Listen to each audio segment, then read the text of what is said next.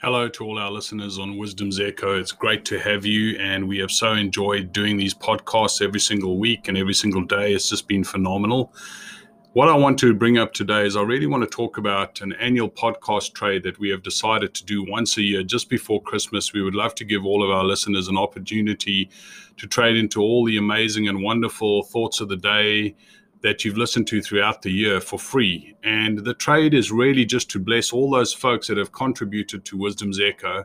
And what we want to do is we want this trade to take place after Marius Elenas shares his thought for the day on the 23rd of December uh, this year, which is next week. So, really appreciate it if you would take time to trade and go to our website, which is www.origingate.com, and just click on the daily podcast uh, tab, and you will see a button there that says podcast trade, and you can trade via that button. We so thank we're so grateful to all of you and want to thank you for listening to us and making us the success that we are. It has been absolutely phenomenal and just such an honor to do this. Uh, really, absolutely love it. Bless you guys and thank you so much.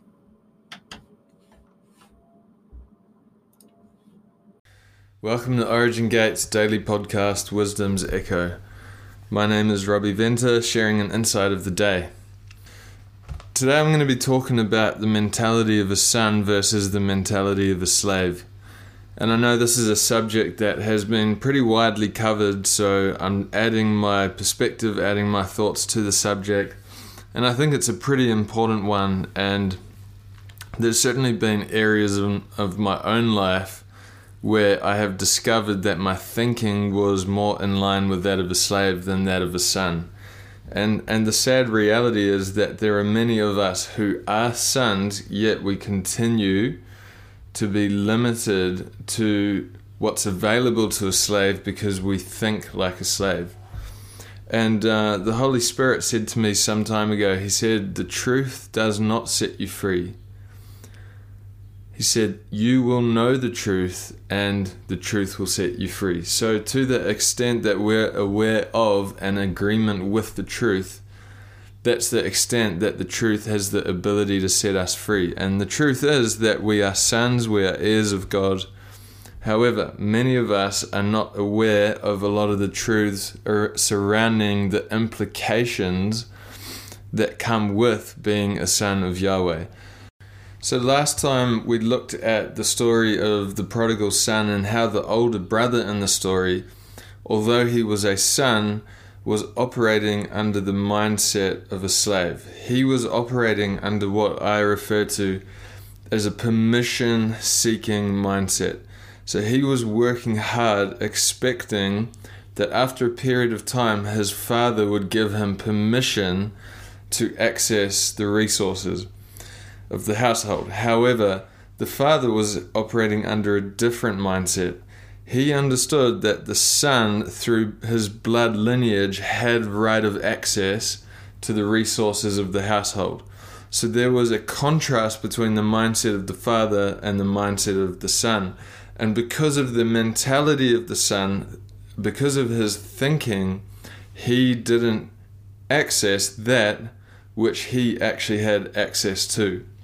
So, one of the first traits of the mentality of a slave is looking for permission, a permission seeking mindset, constantly looking for permission. So, there's there's two types of people that look for permission. Firstly, children. So, if we're in a state of immaturity, and secondly, slaves. And so, I think that when we're when we're in an immature state, like my son, who's a year and a half old right now, I'm telling him what to do quite often. I would say, pick up your toys, or put your clothes on, or eat your food, or brush your hair. I, I have to instruct him a lot.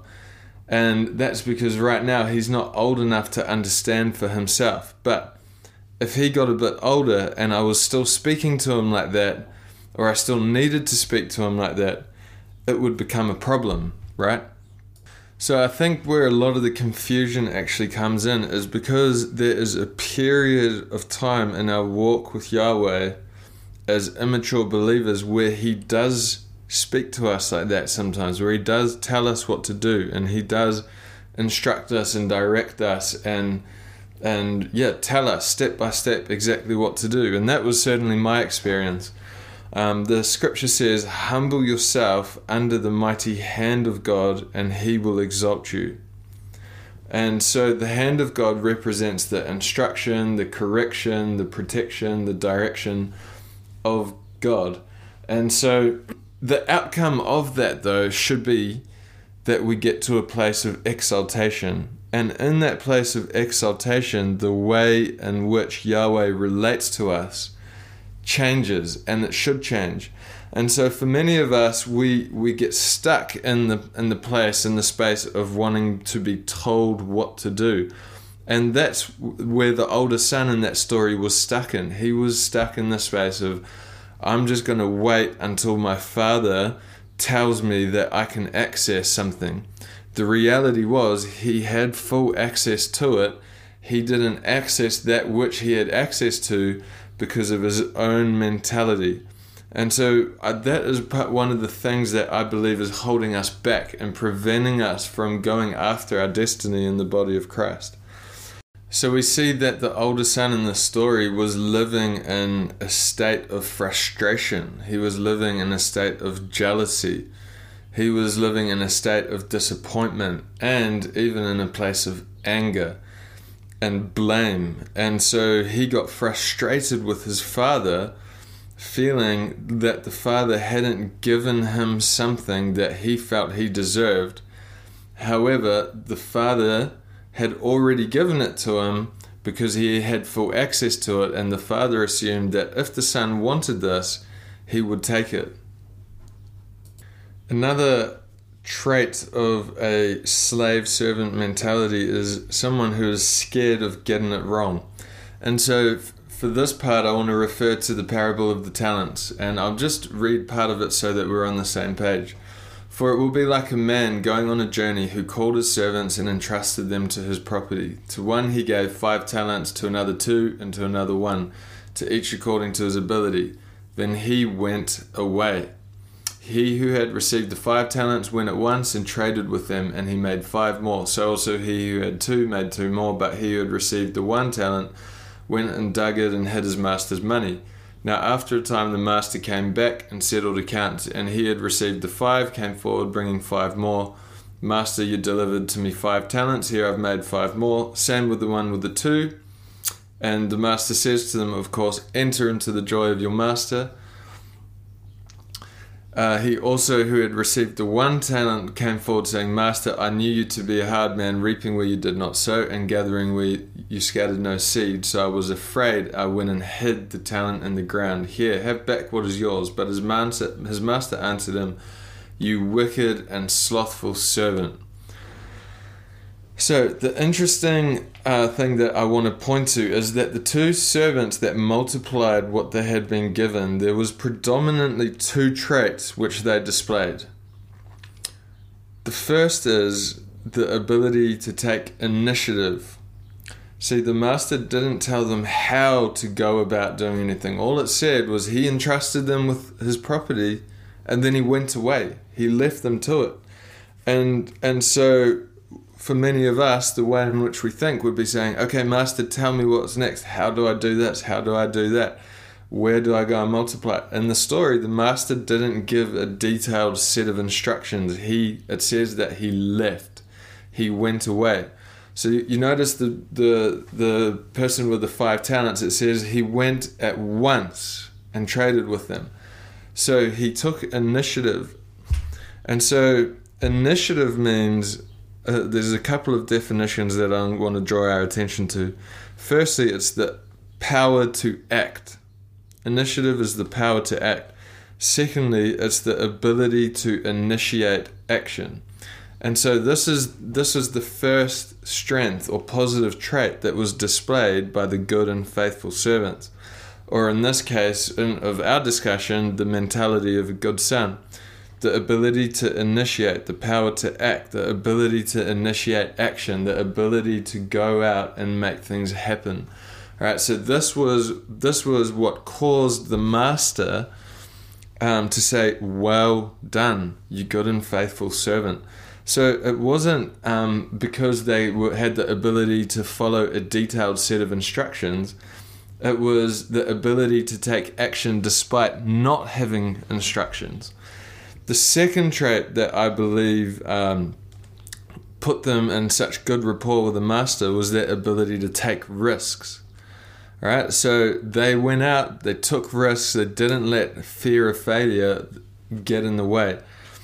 And so really it was those two traits the ability to take risks and the ability to take initiative and when i look in the body of christ the the issue i see is oftentimes people are like deer stuck in the headlights. I'm just waiting for god to release the resources. I'm just waiting for god to tell me what to do.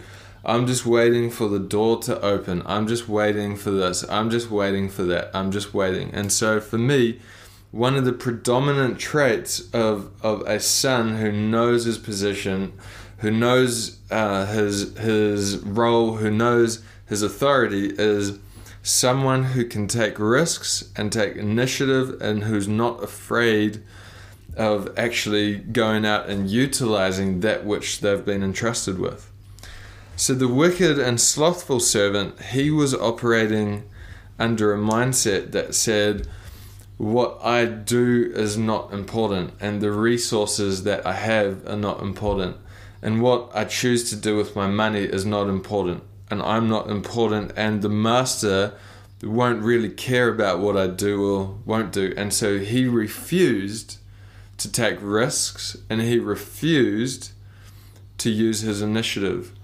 And so I think that we can really learn from this story that those two traits, the ability to take risks and use our initiative, or the ability to initiate action, or the power to act, those two traits are what open up for us greater levels of authority, greater levels of responsibility, greater levels of position, greater levels of resources.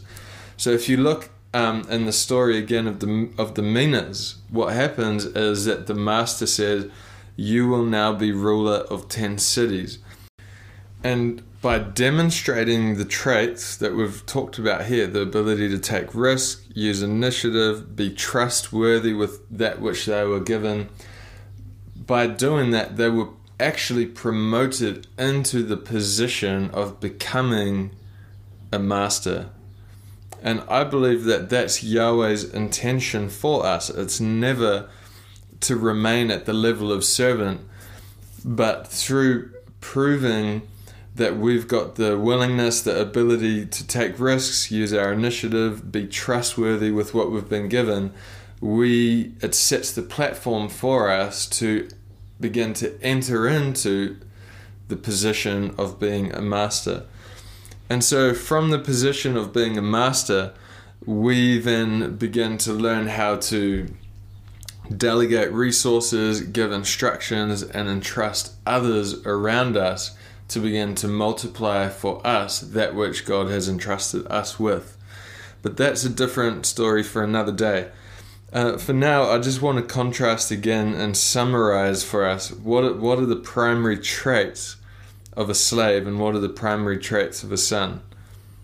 So, firstly, a, a slave looks for permission looks for permission. They want to be told what to do all the time, constantly asking for permission. Secondly, a slave is scared of doing it wrong because they feel like they're going to be punished. The primary traits of a son that we covered today was a willingness to take risks, a willingness to take initiative, and a willingness to take responsibility. And another misconception that I actually often hear, and I, and I feel like this is a roadblock for many people, is a, a misinterpretation of the statement that Yeshua made, where he said, I only do what I see the Father do. And so that statement is fully compatible with what I've said today because I think that the first initiative that we must take is to look at what the Father's doing. As sons, we take the initiative to engage and look at what our Father's doing, and then we take the initiative to replicate that and to operate on that. And based on what we've seen, we then carry that out on the earth. So I've heard oftentimes that scripture being misinterpreted and missaid as, I only do what the Father tells me to do. And I just want to reiterate scripture doesn't say that anywhere. And those are two very different things. If you only do what the Father tells you to do, then that means you're operating under a slave mentality. However, if you're doing what you see the Father doing, then you're operating under the mentality of a son. And so I think we've oftentimes miscalculated the level of freedom that we've got as sons to look at what our Father's doing, to engage with the activity of heaven, to replicate that here in our lives on the earth. It's such a joy to have shared some of these learnings with you today, and I want to thank you very much for listening. Uh, bless you wherever you are, and have a great day.